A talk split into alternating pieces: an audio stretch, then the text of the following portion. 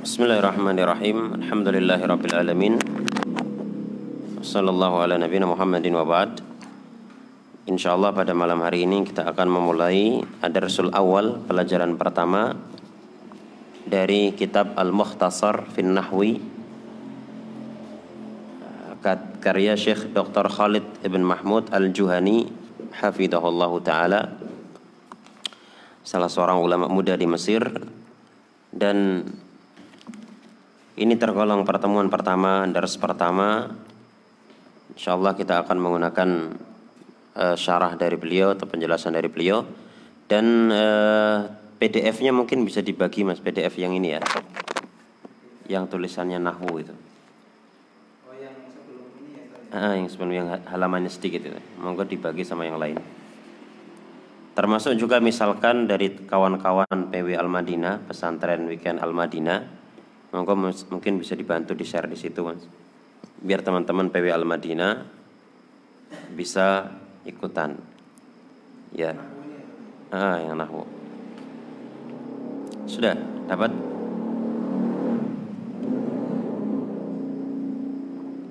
Ya nanti ke depan kita ini saya baru keingat nanti insya Allah ke depan dari teman-teman PW Al Madinah pesantren weekend Al Madinah diharapkan bisa mengikuti untuk mata untuk mata. Ya.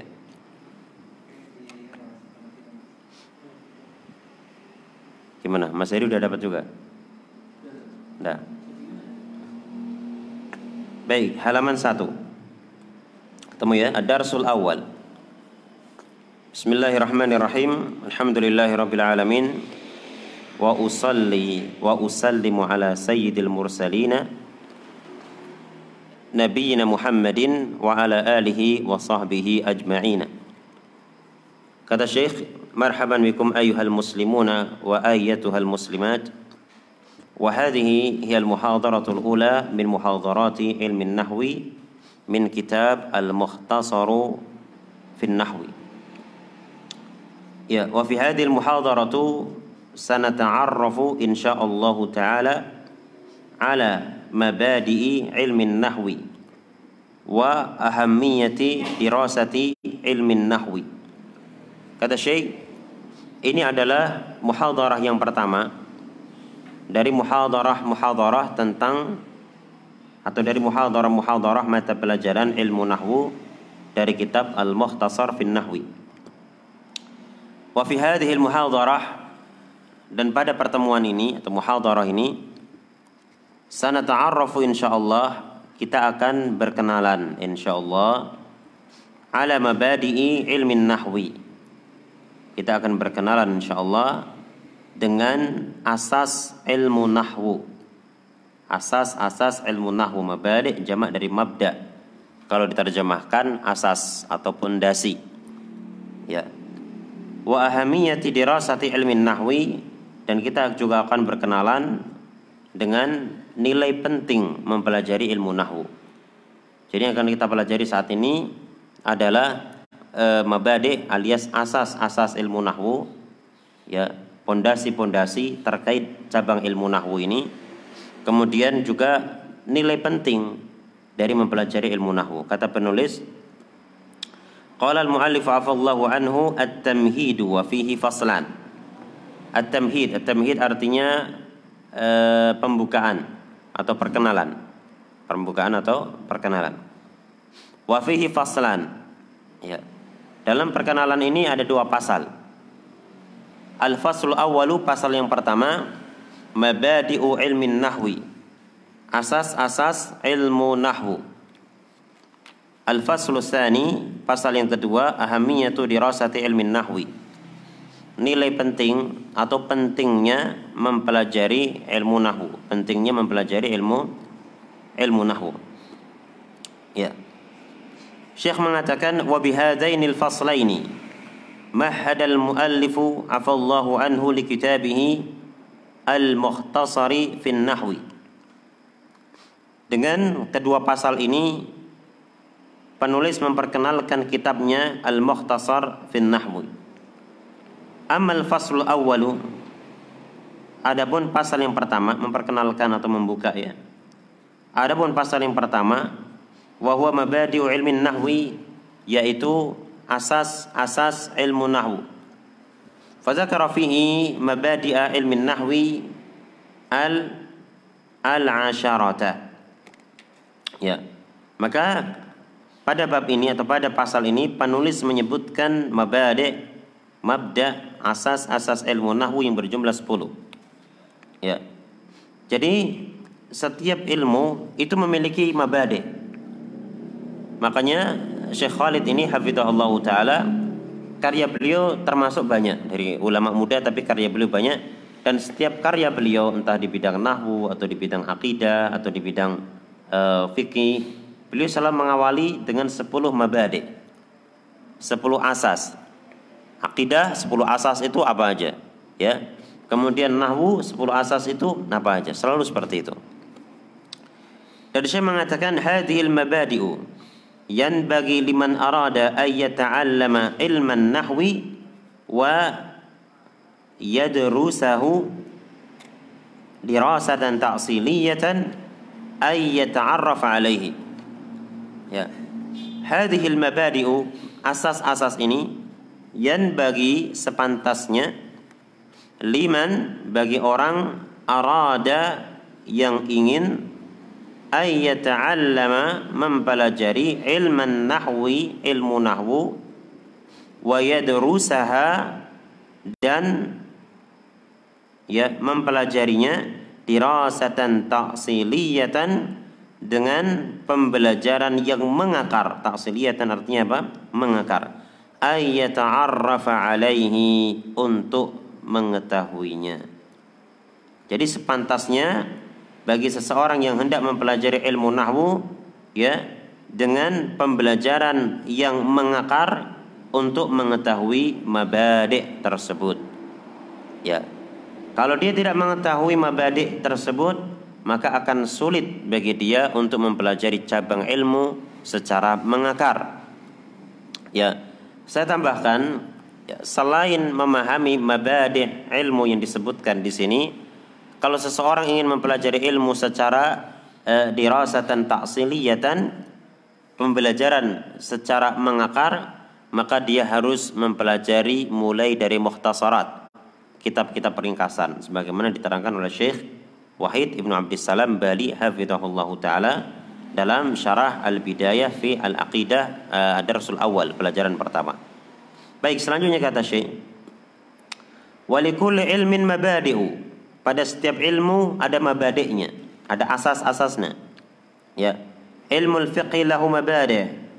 Ilmu al-fiqh lahu mabadi' wa ilmu al-aqidati lahu mabadi' wa, wa ilmu usul al-fiqh lahu mabadi' ilmu sirati lahu mabadi' ila akhir zalika. Ya. Ilmu fikih memiliki asas-asas. Ilmu aqidah memiliki asas-asas. Ilmu usul fiqh memiliki asas-asas, ya. Ilmu sirah nabawi memiliki asas-asas. Ya, ila ila akhir dzalik. Ya, sampai uh, selain itu atau sampai yang akhir dari contoh-contoh yang ada. Hadhihi al-mabadi'u asharatu mabadi'a. Antum perhatikan yang pernah belajar nahwu ya. Bacaannya. Ya, karena belajar nahwu itu bacaannya belakangnya harus dibaca semua cuma. Ya, jangan di apa? Disukun ya. Di wakaf. Ya, tapi dibaca semua. Hadhil mabadi'u asharatu mabadi'a. Ya. Jama'aha kathirun min ahlil ilmi fi abyatin syi'riyatin. Ya. Hadhil mabadi'u Eh, asas-asas ini asyaratu mabadi'a. Ada 10 asas. Ada 10 asas. Jama'aha kathirun min ahli ilmi. Telah mengumpulkannya kebanyakan dari ahlul ilmi. Kathirun nanti antum ketahui sebagai fa'il. Ya fi abyatin syi'riyatin. Pada bait-bait syair. Ya. Wa min haula'i as-sabbanu rahimahullahu taala. Haitsu qala dan di antara ahlul ilmi tersebut yang mengumpulkan asyaratu mabadi dalam bait syair adalah as-sabban rahimahullahu taala. Haitsu qala di mana beliau berkata, "Inna mabadi kulli fannin asharatun." Ya. Al-hadd wal mawdu'u thumma samara atau kita apa? Baca inna mabadi kulli fannin ashara. Al-hadd wal mawdu'u thumma samara.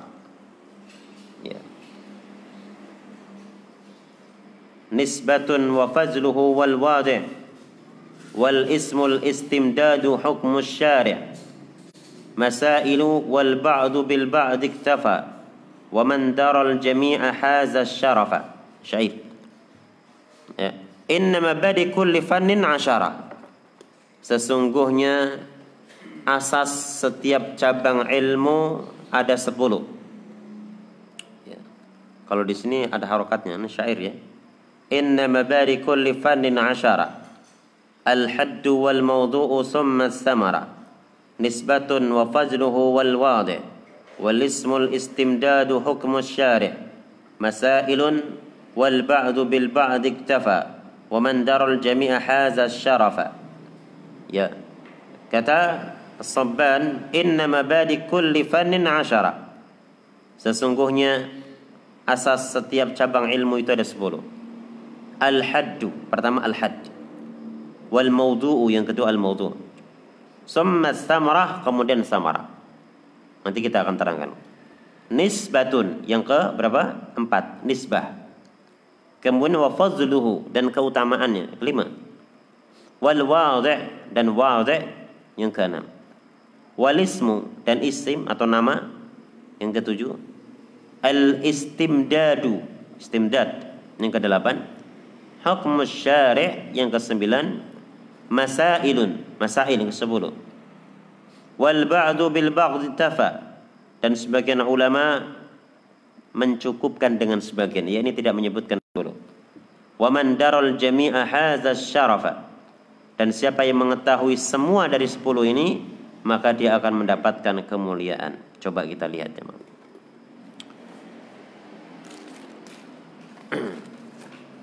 Pertama kata Syekh, hadhihi asharatu mabadi'a. Ini 10 mabda. Al-awwalu al-hadd. Yang pertama al-hadd. Ya. Wal muradu bihi at-ta'rifu. Yang dimaksudkan dengannya adalah at-ta'rif alias pengertian. Jadi setiap orang yang hendak mempelajari cabang ilmu apa pun, dia harus mengetahui pengertian dari ilmu tersebut atau definisi dari ilmu tersebut. Wasani, asani yang kedua al-maudhu'. Al-maudhu' itu tema pembahasan. Al-maudhu' tema pembahasan. Al-maudhu' alladhi yatakallamu anhu hadzal ilmu. Tema yang mana ilmu ini berbicara tentangnya al-mawdu' tema alladhi yang yatakallamu berbicara anhu tentangnya hadzal ilmu ilmu ini. Kalau terjemah letter kayak gitu ya. Tema yang berbicara tentangnya hadzal ilmu ilmu ini. Kalau diterjemahkan secara bebas tema yang dibicarakan oleh ilmu ini. Ya. As-salisu yang ketiga. As-samaratu. Samarah buah. Samarah apa? Buah atau hasil. Ya. Wahiyal faidatu was samaratul marjuwatu min dirasati hadzal ilmi. Dia adalah al-faidah, faidah was samarah dan buah al-marjuwatu yang diharapkan min dirasati hadzal ilmi dari mempelajari ilmu ini. Ar-rabi' man yaqra siapa yang mau membaca monggo. Yang keempat. Semuluk yang sebelah kanan dibaca Mas.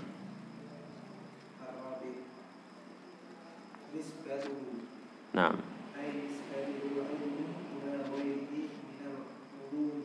Nah, sahih. Terus? fadluhu نعم. السادس. السادس. الوادئ نعم. من الذي من الذي؟ مادة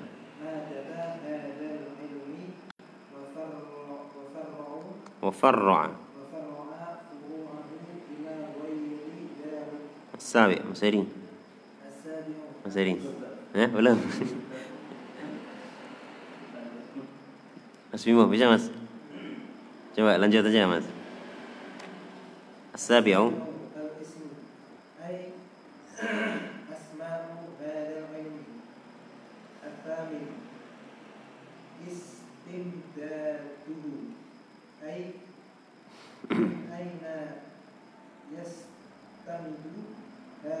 الاسم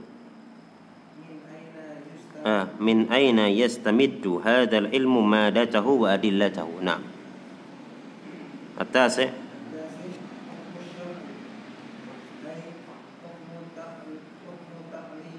تعلمي. تعلمي.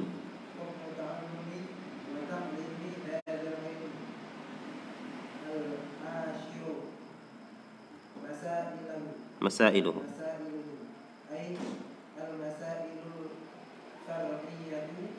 التي يبحث فيها هذا يبحث يبحث فيها هذا العلم نعم آه قال المؤلف رحمه الله آه في شرح هذا في شرحه لهذا الكتاب الرابع نسبته yang keempat nisbatnya ya ilmu nahwu ini dinisbatkan kemana beliau mengatakan uh, nisbatu ay nisbatul ilmi ila ghairihi minal ulum nisbatul ilmi ila ghairihi minal ulum dia dinisbatkan ke mana maksudnya? Penisbatan ilmu tersebut kepada ilmu-ilmu yang lainnya. Ya dia tergolong dari cabang ilmu apa? Nah seperti itu. Dia tergolong dari cabang ilmu ilmu apa? Maka dikatakan nisbatul ilmi ila ghairihi minal ulum. Penisbatan ilmu tersebut kepada ilmu yang lainnya. Iya nanti akan diterangkan misalkan ilmu fikih. Wah ini cabang dari ilmu syariah ya. Kalau ilmu e, nahwu cabang dari ilmu bahasa dan seterusnya. Nanti di dalam ilmu-ilmu duniawi kan juga ada yang sama. Ya contohnya misalkan ilmu e, fisika misalnya. Ini cabang atau dinisbatkan ke ilmu pengetahuan alam misalkan. Kemudian ilmu sosiologi ini dinisbatkan kepada ilmu pengetahuan sosial. Ilmu antropologi dinisbatkan kepada ilmu pengetahuan sosial. Nah, seperti itu. Ini nisbatul ilmi ila ghairihi minal ulum. Penisbatan ilmu tersebut kepada selainnya. Ini dinisbatkan kepada ilmu apa gitu. Al-khamisu yang kelima fazluhu, keutamaannya. Ai fazlu hadzal ilmi, keutamaan ilmu ini. yakni keutamaan ilmu ini. As-sadisu yang ke yang keenam al-wadi'. Al-wadi'u al-wadi' artinya uh, pencetus ya. Al-wadi'u artinya apa? Pencetus. Ya. Ai manil ladzi wada'a madata hadzal ilmi wa far'a furu'ahu ila ghairi dzalika. Ai manil ladzi maksudnya siapakah orang yang wada'a meletakkan madata hadal madata hadal ilmi. Siapakah orang yang meletakkan uh, apa madah tema atau apa itu namanya madah itu? Ya Allah lupa saya. Ya, siapakah orang yang meletakkan komponen pembentuk? Ya kurang lebihnya seperti itu. Bukan bukan pondasi apa ya jadi madah itu gini, roti itu madahnya tepung, kemudian gula, telur, apa itu namanya? Bahan, nah, bahan ya Allah. Siapakah yang meletakkan bahan dari ilmu ini? Ya, wa furu'ahu dan e, menyebutkan cabang-cabang pembahasannya. Ya. Ila ghairi dalika dan selain itu.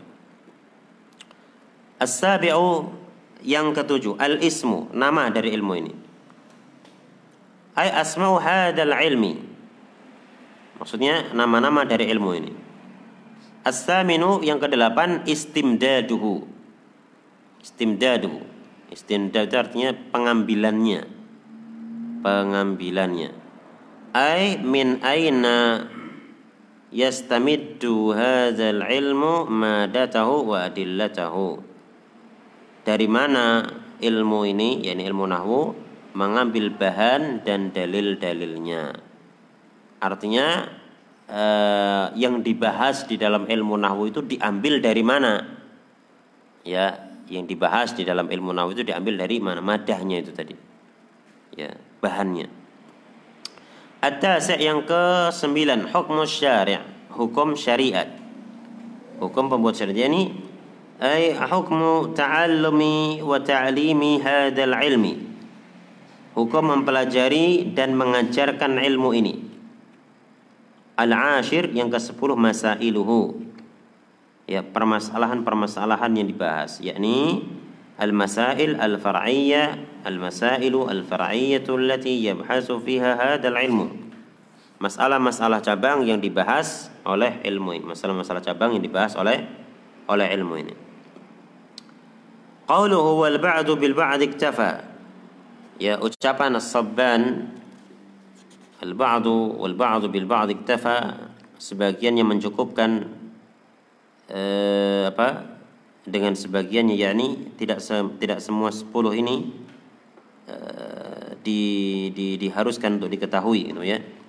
Maksudnya ba'du ahli ilmi iktafa bi ba'd hadhihi al mabadi walakin man dara al jami'a ya'lamu jami'a hadhihi al mabadi'a hadha hadha الشرف يعني Saya بعض أهل العلم اكتفى ببعض هذه المبادئ sebagian ahlul ilmi mencukupkan sebagian mabda enggak enggak enggak, enggak harus 10 sebagian ahlul ilmi mengatakan seperti itu enggak harus 10 walakin akan tetapi mendaral jami'a siapa yang mengetahui darah artinya mengetahui al jami'a keseluruhannya ya'lamu jami'a hadhil mabadi yani mengetahui semua mabda hadha syarafa yani martabatun aliyatun kalau seseorang mengetahui sepuluh sepuluhnya, dia akan mendapatkan kedudukan yang tinggi dalam ilmu.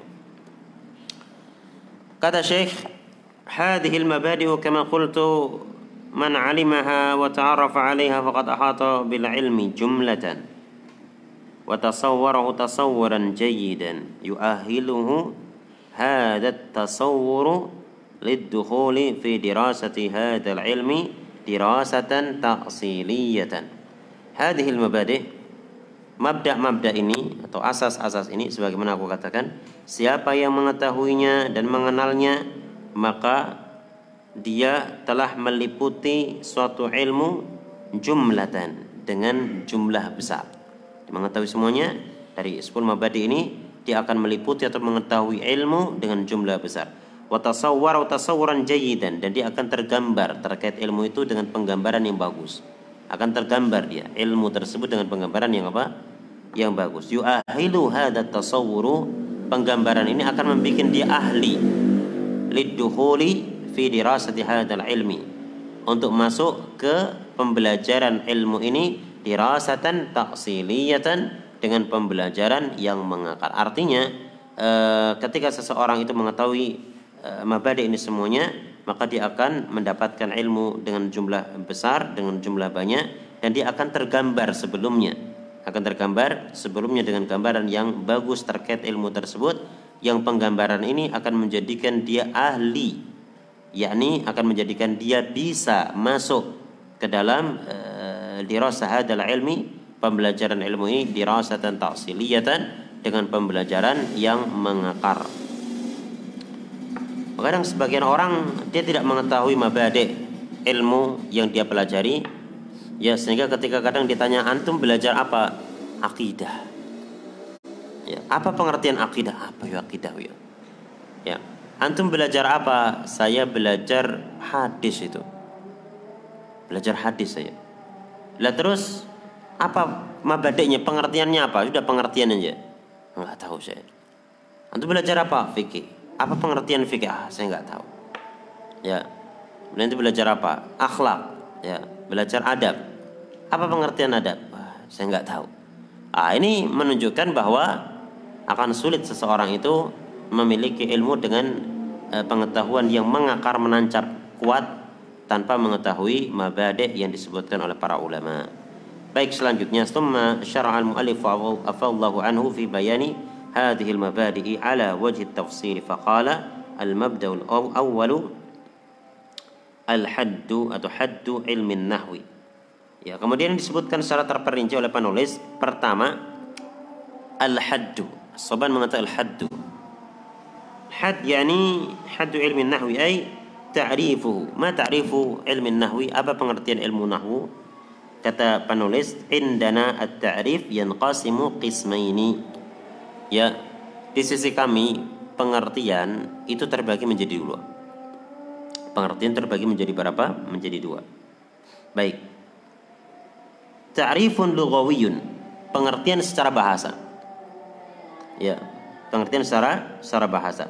Ini faedah yang sangat besar. Ini tidak disebutin di, di kitab ini, tapi disebutin oleh syarah beliau. Ay fil ma'ajim al-arabiyyati. Pengertian secara bahasa yakni pengertian yang terdapat di dalam kamus-kamus bahasa. Ya, bukan kamus munawir, itu namanya penterjemahan Arab Indonesia. Ini kamus bahasa Arab. Jadi kalau di Indonesia apa? KBBI ya. Kamus Besar Bahasa Indonesia. Ini maknanya ini, ini maknanya ini. Nah itu di dalam bahasa Arab juga ada kamus-kamus model kayak gitu. Nah e, pengertian secara bahasa yakni pengertian yang terdapat di dalam kamus-kamus bahasa. Wa yakunu hada ta'rifu ta'rifan amman. Dan ya pengertian ini merupakan pengertian yang sifatnya umum. Al-qismu tsani pembagian yang kedua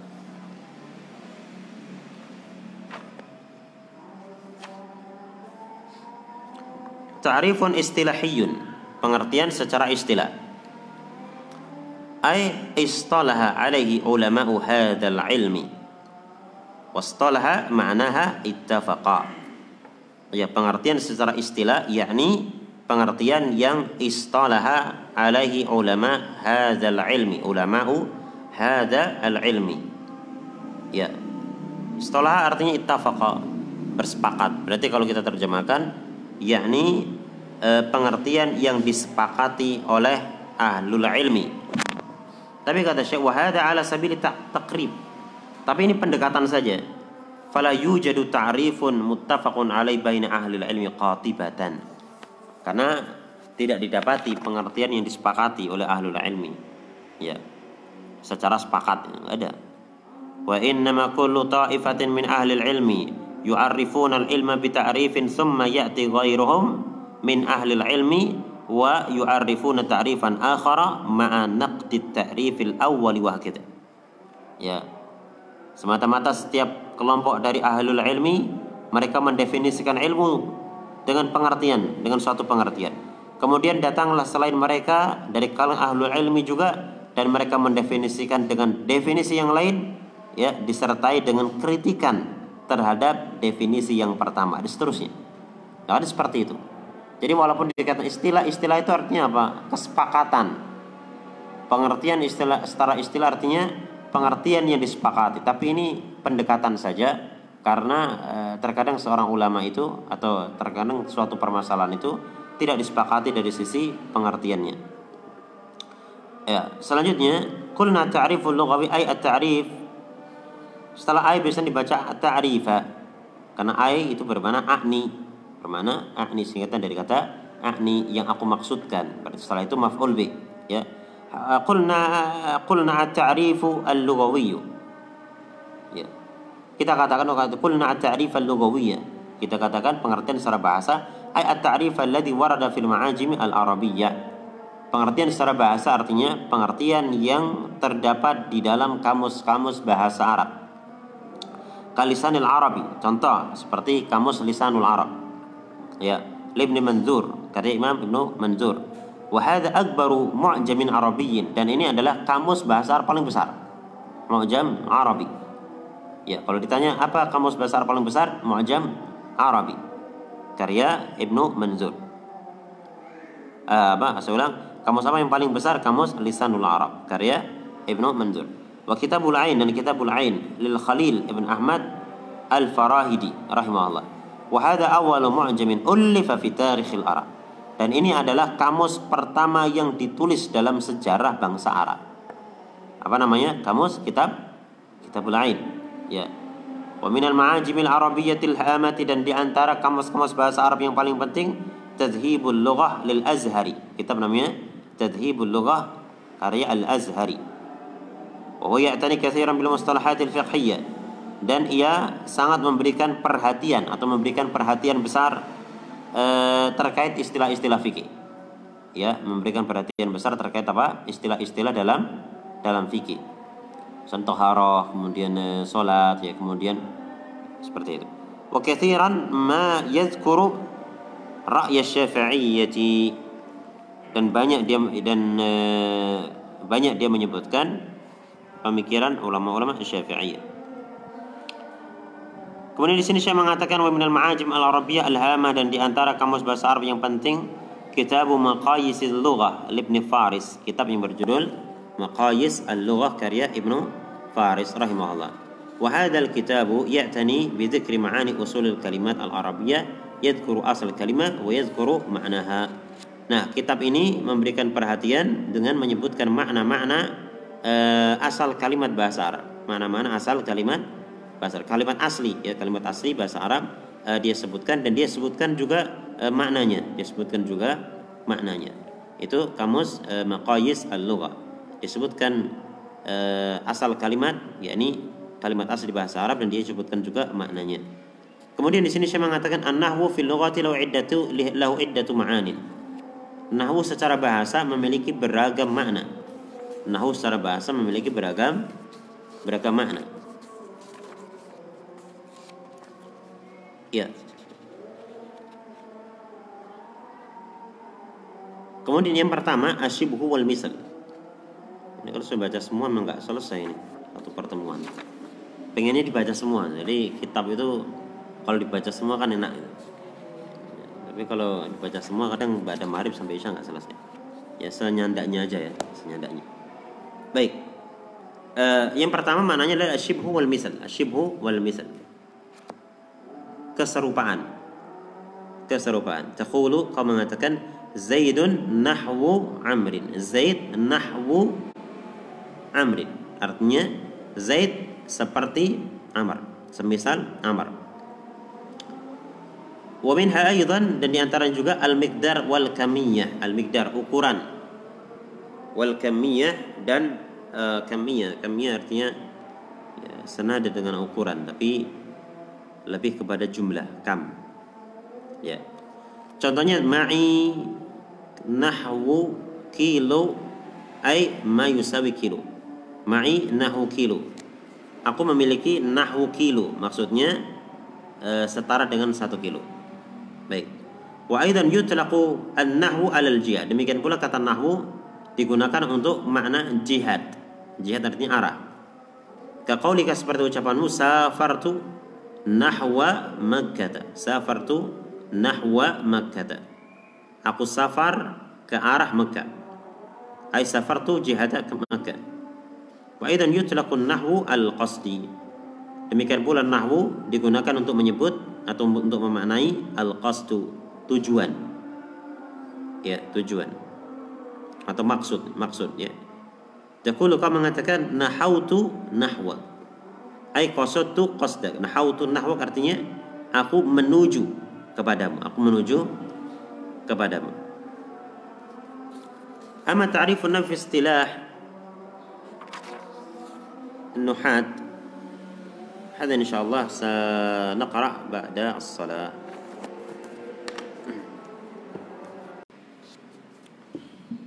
نستمر قال المؤلف رحمه الله أما تعريف النحو في اصطلاح النحاة أي علماء النحو علماء النحو قالوا هو العلم بالقواعد التي يعرف بها أحوال أواخر الكلمات العربية في حال تركيبها إعرابا وبناء ya. Adapun pengertian ilmu nahwu menurut istilah ahli nahwu, nuhati itu salah salah harokat. Ya.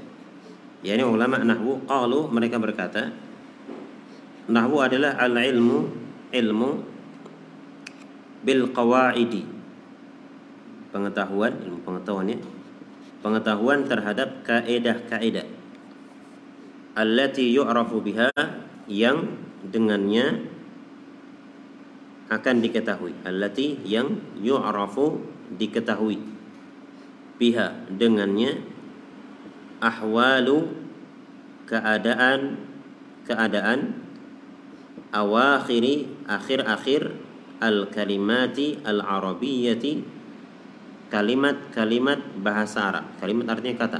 Kata-kata bahasa Arab. Fi hali tarkibiha ketika disusun. Ketika disusun. I'raban wa binaan. Baik terjadi perubahan atau tidak terjadi perubahan.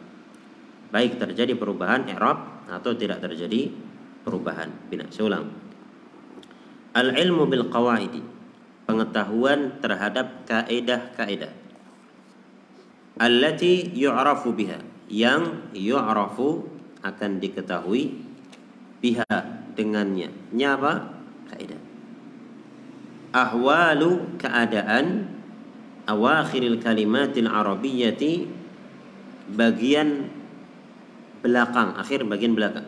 Bagian belakang kalimat yakni kata bahasa Arab fi hali tarkibiha pada saat disusun i'raban wa binaan baik terjadi perubahan yakni Arab atau binaan eh, tidak terjadi perubahan.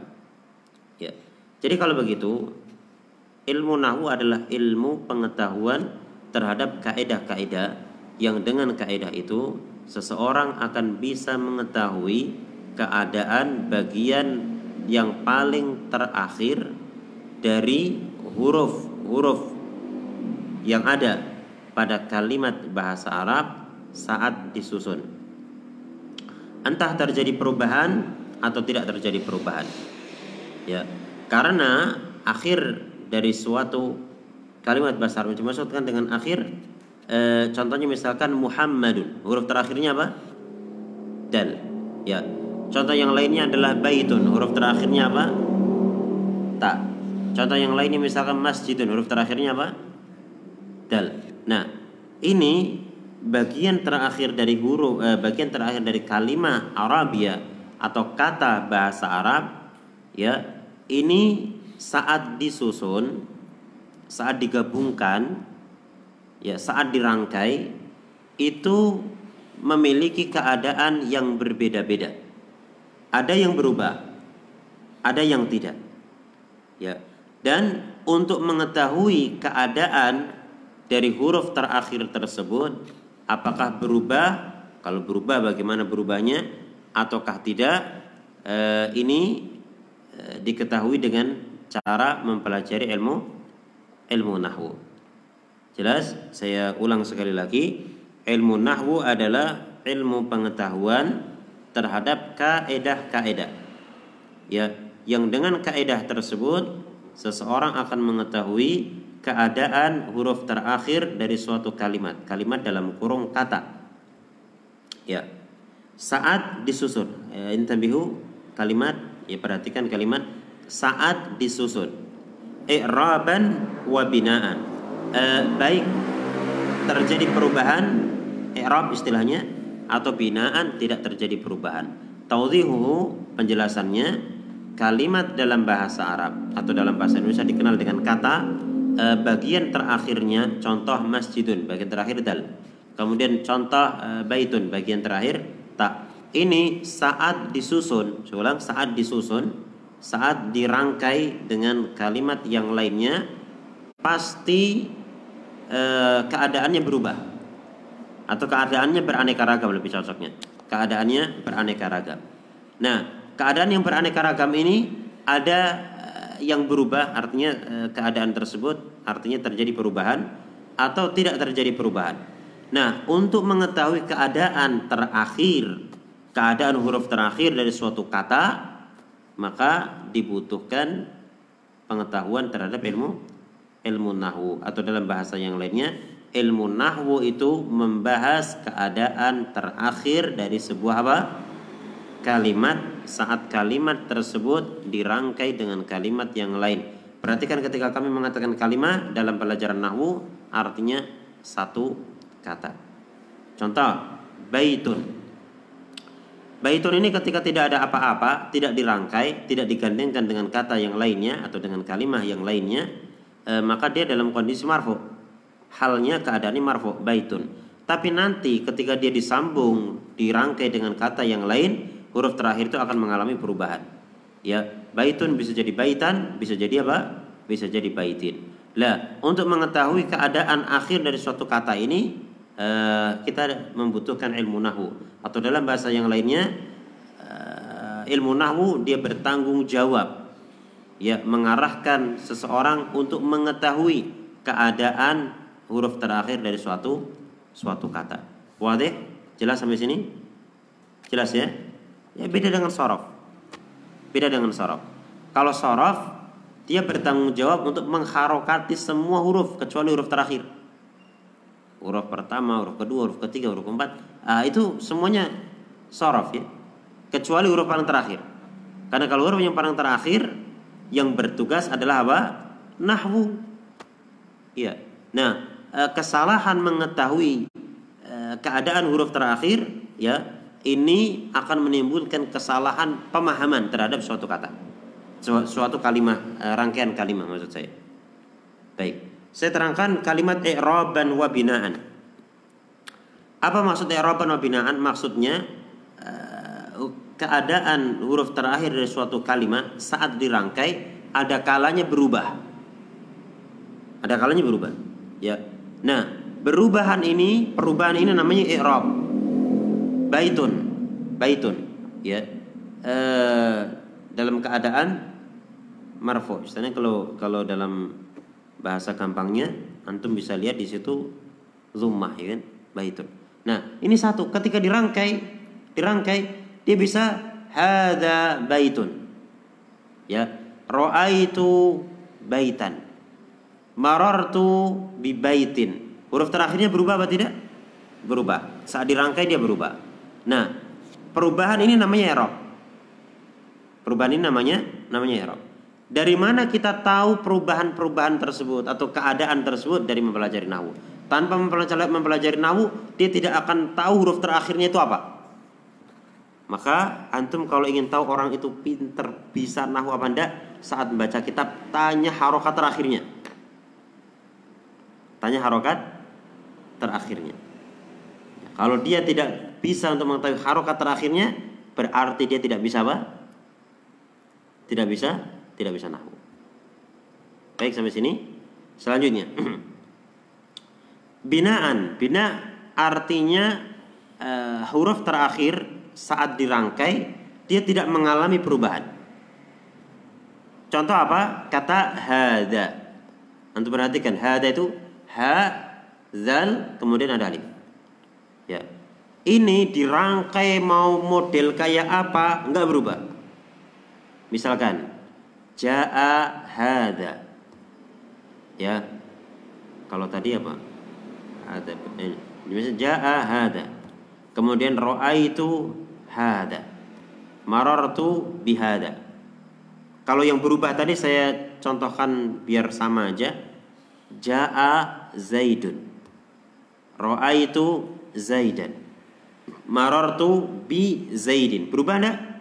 Berubah. Namanya i'rab. Perubahan. Atau terjadi perubahan? Tidak terjadi perubahan. Namanya apa? I'rab. Kalau ini jaa hada. Ra'aitu hada. Marartu bi hada. Berubah apa tidak? Tidak. Tidak adanya perubahan namanya apa? Bina.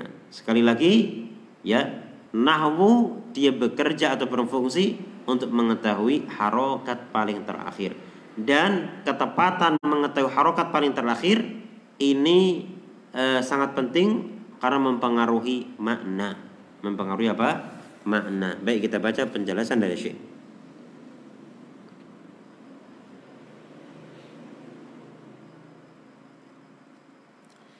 Syekh di sini mengatakan hadal ilmu ilmun bil qawaid an-nahwiyah. Ilmu ini adalah ilmu terhadap atau ilmu tentang kaidah-kaidah nahwu allati yu'rafu biha ahwalu awakhir al-kalimat al-arabiyyah raf'an eh, wa nasban wa jarran wa jazman. Ya. Ilmu terhadap atau ilmu tentang kaidah-kaidah nahwu yang dengan itu akan diketahui keadaan huruf terakhir dari suatu kata dalam bahasa Arab. Entah keadaannya itu rafa atau nasab atau jar atau jazm. Maka nanti ini sebetulnya baru pengertian ya, baru pengantar. Nanti ada pembahasannya sendiri, jangan khawatir. Ya, tapi di sini isyarat dari Syekh bahwa yang dimaksud dengan ahwal atau keadaan akhir dari suatu kalimat itu kalau nggak rofa, nasab, jar ya jazm. Jadi keadaannya itu bukan keadaan akhirnya dari dal berubah jadi za, berubah jadi zai, berubah jadi ro, berubah jadi jim enggak.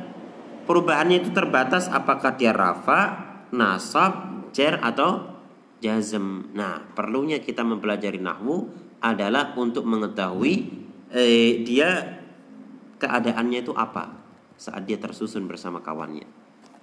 Baik, selanjutnya. Walakin hadza yakunu fi hali tarkibiha. Akan tetapi keadaan satu kalimat keadaan terakhir, keadaan huruf terakhir dari suatu kata ini yakunu fi hali tarkibiha ketika dia disusun. Ya. Ay fi jumlatin mufidatin i'raban wa bina'an wa hadha sayati insyaallah taala حينما نتكلم عن الإعراب والبناء ولكن أريد منك أن تعرف أن الإعراب ما لا يلزم آخره حالا واحدا هذا إن شاء الله mungkin kita nggak akan terpatok ke sini ya. Yang penting Anda jelaskan saja, saya jelaskan dan mungkin bisa difahami. Baik, selanjutnya. Penulis berpindah ke al-mabda usani asas yang kedua yakni mauzu ilmi nahwi tema pembahasan ilmu nahwu. Yatabayyanu wa yattazihu lana min ta'rif ilmi nahwi anna mawdu'ahu al-kalimatu anna mawdu'ahu al-kalimatu al-arabiyyatu min haitsu ikhtilafil ahwali ad-dakhilati 'alaiha fi hali tarkibiha. Ya, tema dari eh, ilmu nahu eh, yatabayyan menjadi jelas wa yattadhih dan terang bagi kita dari pengertian ilmu nahu itu sendiri bahwa mauzu'uhu tema pembahasan atau pembahasan saya ulang pembahasan dari ilmu nahu adalah kata-kata untuk memperhatikan al kalimatul arabiyah artinya kata-kata dalam bahasa Arab. Pembahasannya adalah apa? Kata-kata dalam bahasa Arab. Min haitsu ikhtilafil ahwalid dakhilati ali fi hali tarkibiha dari sisi perbedaan keadaan. Dari sisi apa? Perbedaan keadaan saat disusun. Temanya itu. Ya, pembahasan itu. Yang dibahas adalah kalimah bahasa Arab, kata dalam bahasa Arab Dari sisi perubahannya saat di saat disusun. Udah itu aja. Yang dibahas itu aja. ثم انتقل إلى بيان المبدأ الثالث وهو الثمرة المرجوة من تعلم علم النحو Kemudian penulis berpindah e, menjelaskan al-mabda' al-thalith asas yang ketiga yakni as-samarah al-marjuwah buah yang diharapkan ketika mempelajari ilmu nahu. Apa buahnya? Apa buahnya? Kata Syekh, eh, min min as-samarati al-marjuwati min ta'allumihi fahmul Qur'anil Karimi wal haditsin nabawiyyi fahman sahihan. Di antara buah yang diharapkan dari mempelajari ilmu nahu adalah memahami Al-Qur'anul Karim wal haditsun nabawi dengan pemahaman yang benar. Karena kalau orang tidak paham ilmu nahwu, maka ketika memahami Al-Qur'an Karim hadis Nabawi tidak akan mungkin pemahamannya pemahaman yang yang benar. Ya. Kata Syekh, "Idza arafta al-fa'ila min al-maf'uli, istata'ta an tafhama min man an tafhama man alladhi yaqumu bil fi'li wa man alladhi uqima alaihi hadzal fi'lu." Kalau engkau mengetahui fa'il, engkau mengetahui fa'il dari maf'ul. Artinya kau tahu mana yang fa'il, mana yang maf'ul. Engkau akan mampu untuk memahami siapakah yang melakukan perbuatan dan siapakah yang menjadi korban. Ya. Jadi kalau kita mengetahui ilmu nahwu ini subhanallah masya Allah jemaah sekalian, ya kita mengetahui mana fa'il, mana maf'ul, mana majhul, mana ma'lum, ya maka eh, apa itu namanya? Kita akan mengetahui Seperti di sini misalkan, kalau engkau mengetahui mana fa'il, mana maf'ul, engkau akan faham siapakah yang melakukan pekerjaan, siapakah yang dikenai pekerjaan. Ya. Wajah syarat kalau kau mengetahui tentang fi'il syarat, tentang jawab syarat, istata'ta an tafhamal kalama dan engkau akan mampu untuk memahami ucapan secara baik. Maka di sini faedah yang pertama dia bisa memahami Al-Qur'an dan hadis dengan pemahaman yang yang benar. Tanpa mengetahui ilmu nahwu, maka dia tidak akan memahami dengan pemahaman yang benar karena dia sendiri tidak bisa membedakan mana fa'il mana maf'ul. Ya, sehingga dia tidak tahu siapa yang berbuat dan siapa yang di yang diperbuat, ya kan? Dia tidak paham fi'il syarat, tidak paham jawab syarat, ya sehingga dia tidak bisa memahami uh, rangkaian kalimat bahasa Arab dengan baik. Wa min zalika qaulullah ta'ala di antara contohnya adalah firman Allah taala, "Innama yakhshallaha min ibadihi ulama." Untuk perhatikan itu. Innama yakhshallaha min ibadihi al-ulama'u. Ya. Al-fahim orang yang faham lin nahwi terhadap ilmu nahwu ini orang yang mengetahui ilmu nahwu ya'rifu annal fa'ilah wal ulama. Dia akan tahu bahwa fa'il adalah kata ulama. Amal maf'ulu adapun maf'ul fahuwa lafdul jalalati yakni lafdul jalal lafdul jalal adalah uh, istilah yang digunakan untuk menyebut nama Allah lafdul jalala. Kita tidak mengatakan Allah ya Allah sebagai maf'ul tidak tapi apa? Lafdul jalala. Innama yakhshallaha maf'ulun bihi mansubun bil fathati dhahirah kata innama yakhshallaha. Kata lafzul jalalah Allah ha maf'ul bih dia mansub dengan fathah yang zahira ya. Dia tidak akan membaca innama yakhshallahu min ibadil ulama. Salah.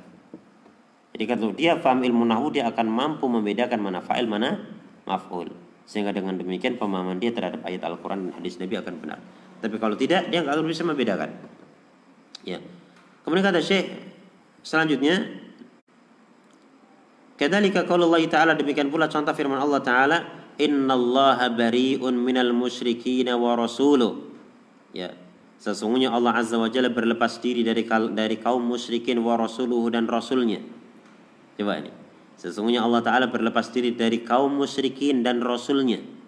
Ya. Al-fahim yaqulu ar-rasulu bari'un aidan minal musyrikin. Orang yang paham ilmu nahwu dia akan berkata Rasul berlepas diri juga dari kaum musyrikin.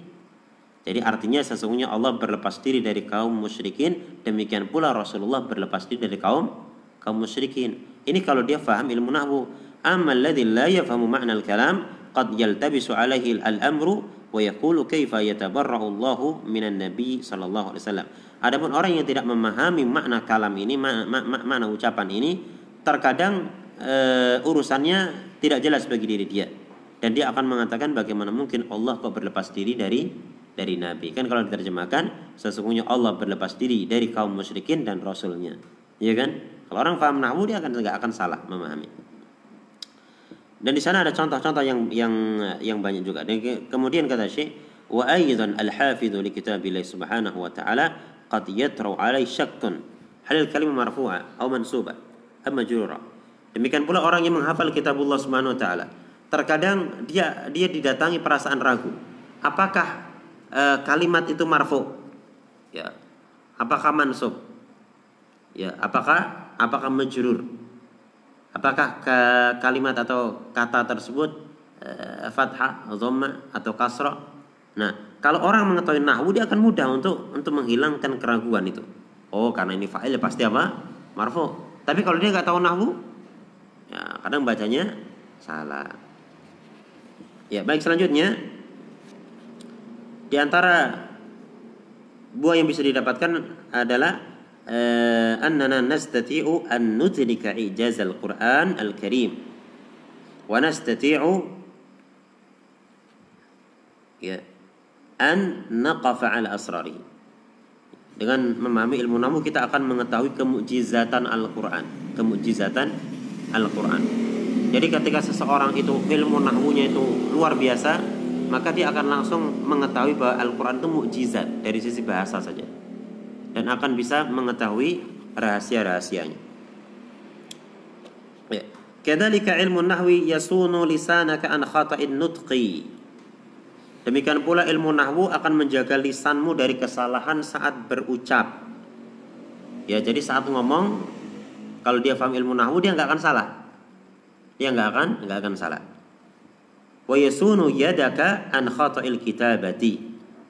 Demikian pula ketika misalkan baca kitab itu. Baca kitab kalau dia tahu ilmu nahwu, nah, maka dia nggak akan salah. Demikian pula akan menjaga e, tanganmu dari kesalahan saat menulis. Ya. Wa an khata'il fahmi. Demikian pula akan menjaga akalmu dari salah paham. Kalau orang nggak paham nahwu, maka dia akan salah paham di dalam memahami kalam kalam bahasa Arab. Wa yasunu jawarihaka an khata'il amal dan akan menjaga anggota tubuhmu dari kesalahan ber, ber, beramal atau berbuat. Ya. Jadi ini ya menjaga lisan dari kesalahan eh, saat berbicara dari kesalahan berbicara. Karena banyak orang pintar ngomong bahasa Arab. Ngomong bahasa Arab nyurucus itu banyak.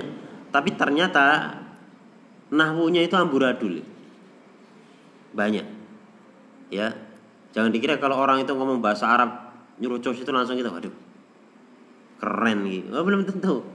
Bagi orang yang tahu nahwu akan banyak tahu oh ini salah ini jenengane bahasa Indonesia di Arab ke ya mau ngomong Arab tapi pakainya model Indonesia.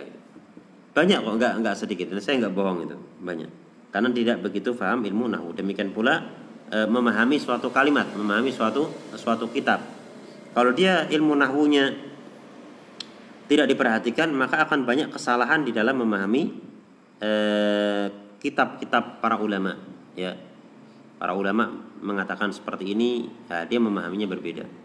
Ya itu suatu hal yang uh, didasarkan dari uh, ketidakmampuan atau kelemahannya dalam masalah ilmu ilmu nahu. Demikian pula apalagi ayat Al-Qur'an.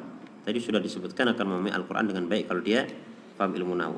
Kemudian idza fahimta khata'an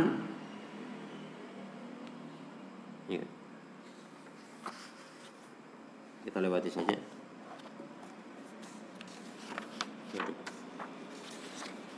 Kemudian di sini penulis berpindah ke mabda yang keempat. Mabda yang keempat, yaitu penisbatan ilmu nahwu. Saya ringkas saja. Ilmu nahwu yunsabu ilal ulumil arabiyyah. Ilmu nahwu dinisbatkan kepada ilmu-ilmu arabiyyah, ilmu bahasa Arab. Di sini dikatakan al-ulum jamak dari al-ilm karena cabang ilmu bahasa Arab itu banyak, ya. Bukan hanya nahwu, ada sorof, kemudian ada balaghah, kemudian ada kalau saya tidak salah ingat ada 12 cabang ya ada nahwu ada balag ada sorof ada balaghah kemudian ada khot. Ya ada imla. Nah, lah kita ini baru belajar nahwu sama sorof itu sudah sudah rasane ngiyip ngiyip matanya. Matanya udah ngiyip ngiyip padahal ini bagian dari ilmu bahasa. Ya. Najidu masalan ilmu fiqh yunsabu ilal ulum syar'iyyah. Kita mendapati contohnya ilmu fikih dinisbatkan ke ilmu syariah ya. Ilmu waris dinisbatkan kepada ilmu syariah. Kalau ilmu nahwu dinisbatkan kepada ilmu bahasa Arab. Demikian pula ilmu saraf ya. Kemudian juga ilmu balagha ilmu ma'ajim. Nah, ini dinisbatkan kepada ilmu bahasa bahasa Arab. Kemudian selanjutnya berpindah ke mabda yang kelima. Wa huwa fadlu ilmi nahwi keutamaan ilmu nahwu. Kata Syekh ilmu nahwi fadluhu azimun jiddan. Ilmu nahwu keutamaannya besar sekali Kenapa? Lianna bihi yumayyizu al-kalam as-sahiha min as-saqim. Karena dengan ilmu nahwu akan bisa membedakan ucapan yang benar dari ucapan yang salah. Aidan ilmu nahwi huwa da'amatul arabiyyah wa qanunuha al-a'la. Demikian pula ilmu nahwu merupakan pilar bahasa Arab. Ilmu nahwu merupakan apa? Pilar bahasa Arab dan undang-undangnya yang paling tinggi. Ya, yaftadhihu faqiduhu bi kasratil khata ya dan yaftadihu faqidu bi kasrati al khata saya agak lupa kata yaftadihu fadhah ya agak lupa lewati saja kemudian kata Syekh falladhi yukhti katsiran fi an-nawi hadha yaftadihu amruhu uh, yaftadihu itu semacam apa ya yaftadihu lupa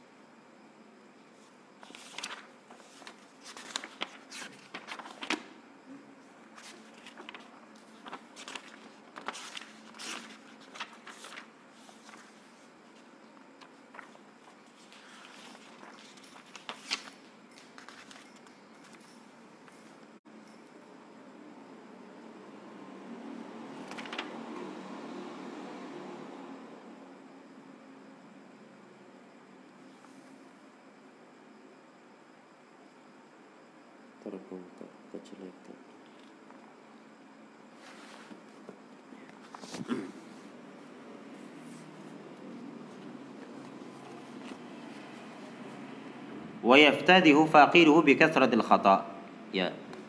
E, akan terbongkar kejelekan orang yang tidak mengetahui ilmu nahwu bi kathratil khata dengan banyaknya kesalahan. Jadi ketika dia banyak salahnya di dalam membaca maka akan terbongkar akan terbongkar sisi negatif dia. Ya. Faladhi yukhti katsiran fi nawi hadza yaftadi amruhu. Yang banyak salah dalam masalah nahwu akan terbongkar urusan dia. Akan terbongkar urusan dia wala siyama in kana uh, mutasaddiran litadrisin nas aw al-hitaba aw nawi dhalik. Ya, lebih-lebih lagi apabila uh, dia itu mutasaddiran. Mutasaddir itu tasaddur. Tasaddur itu uh, pengen tampil atau berusaha tampil mengajar orang atau berkhutbah atau yang semacam itu. Jadi artinya orang yang banyak salah dalam hal nahwunya, tata bahasanya, ini akan terbongkar urusan dia. Bisa juga dikatakan ya terbongkar akan masyhur urusan dia. Bisa juga diartikan akan terbongkar sisi negatif dia. Ya.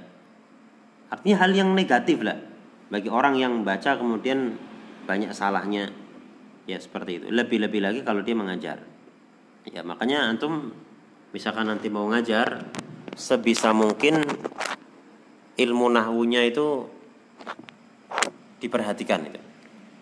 Ya, terus terang saya sangat disayangkan sekarang ini banyak orang yang kurang perhatian terhadap ilmu nahwu. Ya. Sehingga ya mohon maaf saja ketika memahami kalam ulama terdapat kesalahan. Kenapa sampai salah di dalam memahami kalam atau ucapan ulama? Karena ilmu nahwunya tidak di tidak diperhatikan. Ya, dan ini banyak. Ya bahkan banyak bersebaran dai-dai kan. Ustadz-ustadz jadi ustadz.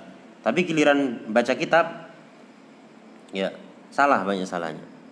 Nah, ini bahaya karena e, kalau dia ilmu nahwunya itu tidak baik ya salah di dalam membaca maka berarti dia juga menyebarkan kesalahan kepada orang lain ya menyebarkan kesalahan kepada orang ini keliru saya ulang falladhi yukhti'u katsiran fi nawi amruhu orang yang banyak salah di dalam masalah ilmu nahwu ini atau terkait dengan ilmu nahwu ini banyak salah di dalam membaca dari sisi nahwiyahnya ya yaftadihu amruhu.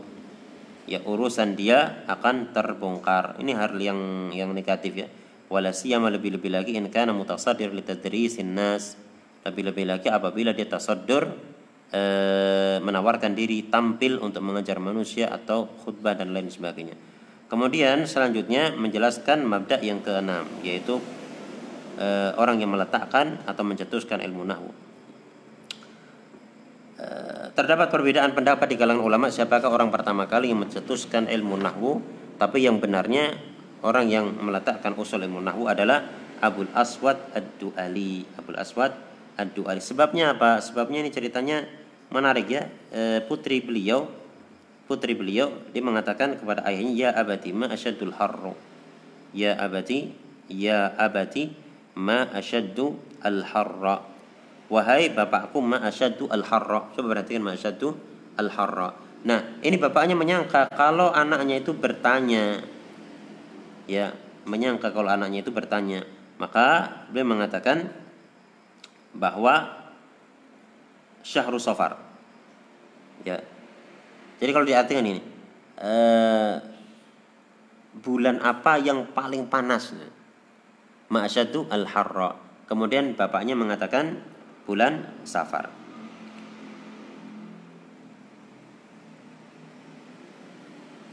Ma'asyadu ya ma'asyadu al-harra.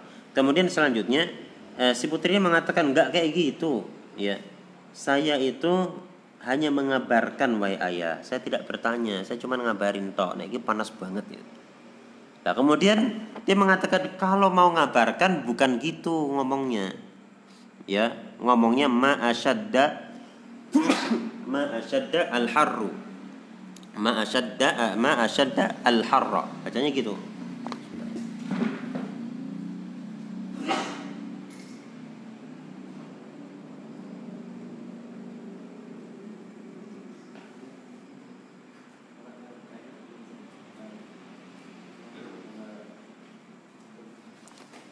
Ya, coba perhatikan di situ harokatnya. Kalau ma asyaddu al harra itu pertanyaan. Ya. Waktu apa yang paling panas? Atau kapan waktu yang paling panas? Dan sementara si anak ini ingin bercerita ini panas banget itu. Ayahnya mengatakan kalau ingin seperti itu harusnya bilangnya ma asyadda al harra. Nah, kemudian dia laporan kepada Amirul Mukminin Ali bin Abi Thalib eh, tentang apa yang terjadi. Eh, bahasa Arab harus dijaga, kurang lebihnya seperti itu.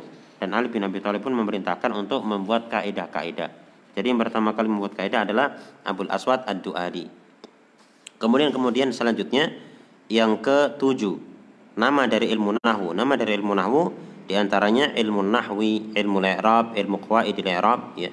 Kemudian yang kedelapan istimdadu ilmu nahwi. yakni eh, sumber sumber dari ilmu nahwu itu apa?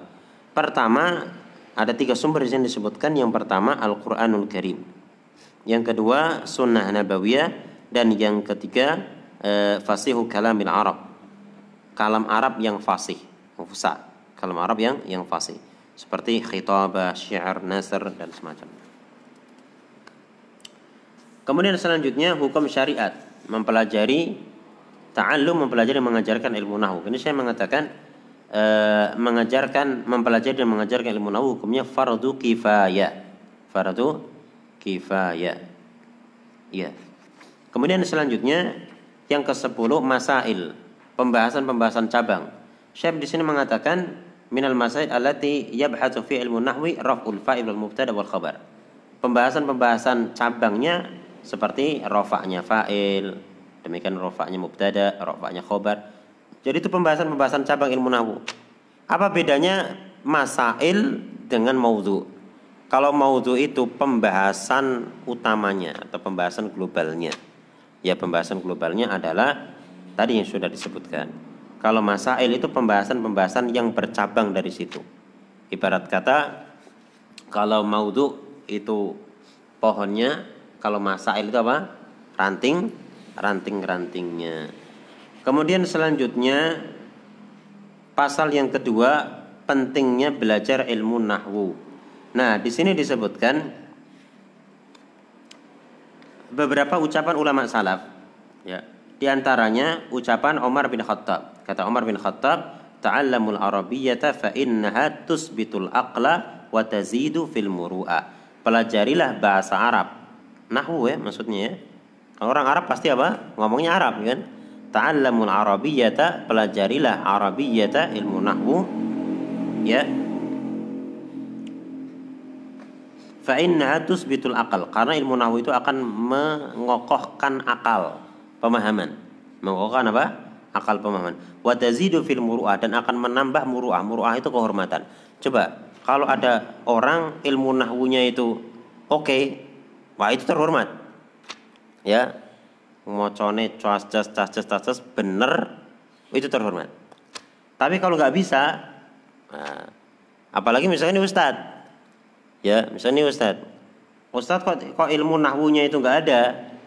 Ya oh ini nggak? Makanya nanti ada ada kalimat lain nanti. Tapi yang jelas di sini akan menambah muruah atau kehormatan.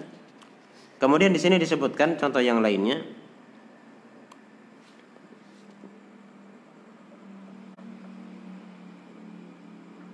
ya la yahillu qala mujahid la yahillu li ahadin atau sebelumnya dari Abdullah bin Amr. Ini bagian atas. Radhiyallahu taala anhuma beliau mengatakan Abdullah bin Umar kana anna Abdullah bin Umar anna Abdullah bin Umar Abdullah bin Umar radhiyallahu anhuma kana yadribu waladahu ala al-lahni ay al-khata' fi nahwi. Ibnu Umar memukul anaknya karena salah dalam hal nahwu. Jadi ketika mocok kitab atau ngomong nahwunya salah dipukul anaknya Ibnu Umar. Ya. Selanjutnya sekarang. La yahilu li ahadin yu'minu billahi wal yawmil akhir ay yatakallam fi kitabillah idza lam yakun 'aliman bi lughatil arab. Tidak halal bagi seorang pun beriman kepada Allah dan hari akhir berbicara tentang kitabullah apabila dia tidak mengetahui bahasa Arab, enggak tahu nahwu. Iya. Kemudian kata Ayub As-Sakhtiyani, ta'allamu nahu fa innaha jamalun lil wadi.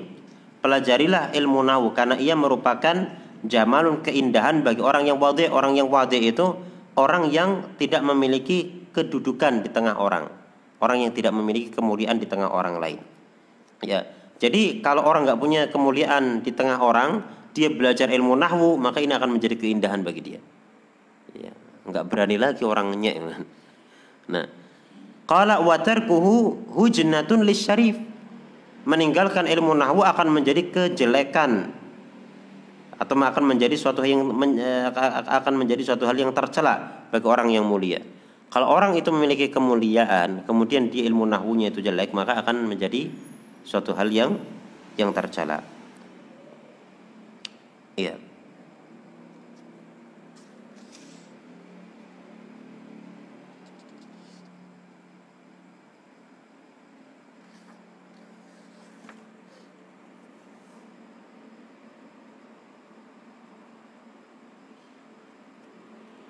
Ini mungkin sudah cukup insya Allah ya. Semangat bagi kita untuk mempelajari ilmu nahwu. Ya, Yang jelas tadi faedah-faedahnya bisa kita petik. Ya. Dan jangan pernah patah semangat bahwa ilmu nahwu itu hanya bisa didapatkan oleh orang yang belajar di pesantren. Ya, selama ini kan berpikirnya kalau orang mau tahu ilmu nahwu atau tata bahasa Arab, itu dia harus ke pesantren dulu. Itu hilangkan pikiran seperti itu. Ya, hilangkan pikiran seperti itu. E, orang yang tidak di pesantren pun bisa. Ya. Dan yang jelas kalau antum faham ilmu nahwu maka antum akan tahu kalimat-kalimat yang benar dan kalimat-kalimat yang salah atau akan mengetahui orang itu di dalam memahami kitab itu betul apa enggak betul ya betul apa enggak? Betul. Karena terus terang saja perkara ini terkadang disepelekan oleh sebagian orang. Ya nahwu itu disepelekan oleh sebagian orang. Ya baca kitabnya gawur ya akhirnya nanti kadang dakwah ahli sunnah sendiri jadi wah ini ngakunya dakwah ahli sunnah tapi mau mau kitabnya gak iso. Mau kitabnya salah ini satu hal yang fatal. Apalagi kok misalkan ketika dia memahami salahnya salah yang sangat jauh gitu. Apalagi misalkan ayat-ayat Al-Qur'an. Ayat-ayat Al-Qur'an. Oleh karena itulah makanya kalau saya pribadi cenderung saat antum semuanya belajar ngaji itu bawa kitabnya. Ya, bawa kitabnya. Kalau ada ustadz ngaji antum bawa kitabnya. Antum perhatikan, antum harokati yang antum gak paham ya antum harokati yang antum nggak paham. Kalau misalkan antum kok mantap bacanya kayak gini kemudian ustadznya bacanya kayak gitu ya antum boleh tanya seperti kemarin yang saya sampaikan. Tapi antum tanyanya jangan jangan menjatuhkan orangnya. Jangan mengatakan ustadz ini mocornya salah sampean. Lo jangan. Itu nggak ada namanya. Ya baik-baik saja tanyanya. Ustadz ini ini apa? Kedudukannya apa? Wah, baru seperti itu Ya, tapi dengan catatan kita harus mempertahankan argumentasi kita. Makanya kita belajar dulu sampai selesai, baru setelah itu praktek. Ya, kalau kok misalkan kita sudah paham, insya Allah nanti kita akan mengetahui ya ilmu atau retorika, ilmu atau atau retorika. Karena banyak sekarang itu para dai yang mereka menfokuskan pada retorika atau gaya bicara. Ya, Bahkan sebagian bangga dengan sesuatu yang semestinya tidak dibanggakan. Ya, karena yang terpenting bagi seseorang yang e, berada di di bagian tadris pengajaran adalah memahami kitab yang disebutkan di situ dengan pemahaman yang benar. Jangan sampai salah. Allah taala alamu bisawab. Insyaallah kita akan masuk pada pelajaran yang kedua pada pertemuan yang akan datang. Assalamualaikum warahmatullahi wabarakatuh.